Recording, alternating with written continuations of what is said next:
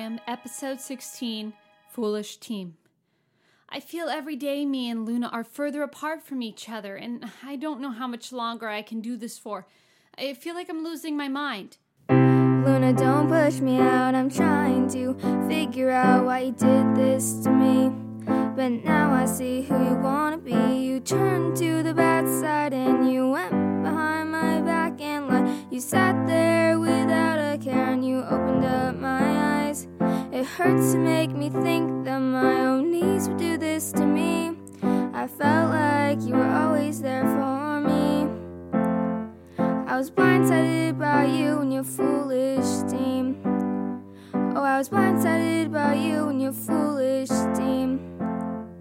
What happened to those happy days when all we did was laugh and play? I talked to you about everything now that I went. Loved you and we're family. I trusted you with my life. You made me so unhappy. Why does this have to be right? It hurts to make me think that my own knees would do this to me. I felt like you were always there for me. I was blindsided by you and your foolish team. Oh, I was blindsided by you and your foolish team. I know, sweetheart. You just have to hang in there. I don't know how much longer I can go on. Well, I have to go restock the store, so I'll leave you alone with your thoughts. Audrey walked away from Skylar. Mm, this is not fair. Skylar shouted out. Hey, what's up, Skylar? Feels like I haven't seen you in ages.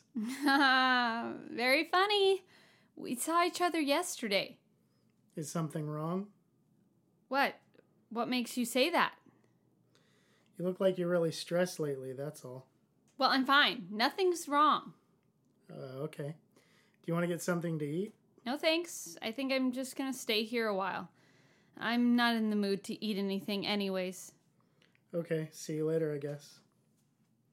Yeah, see you later. Nathan thought Skylar was acting really weird, but brushed it off.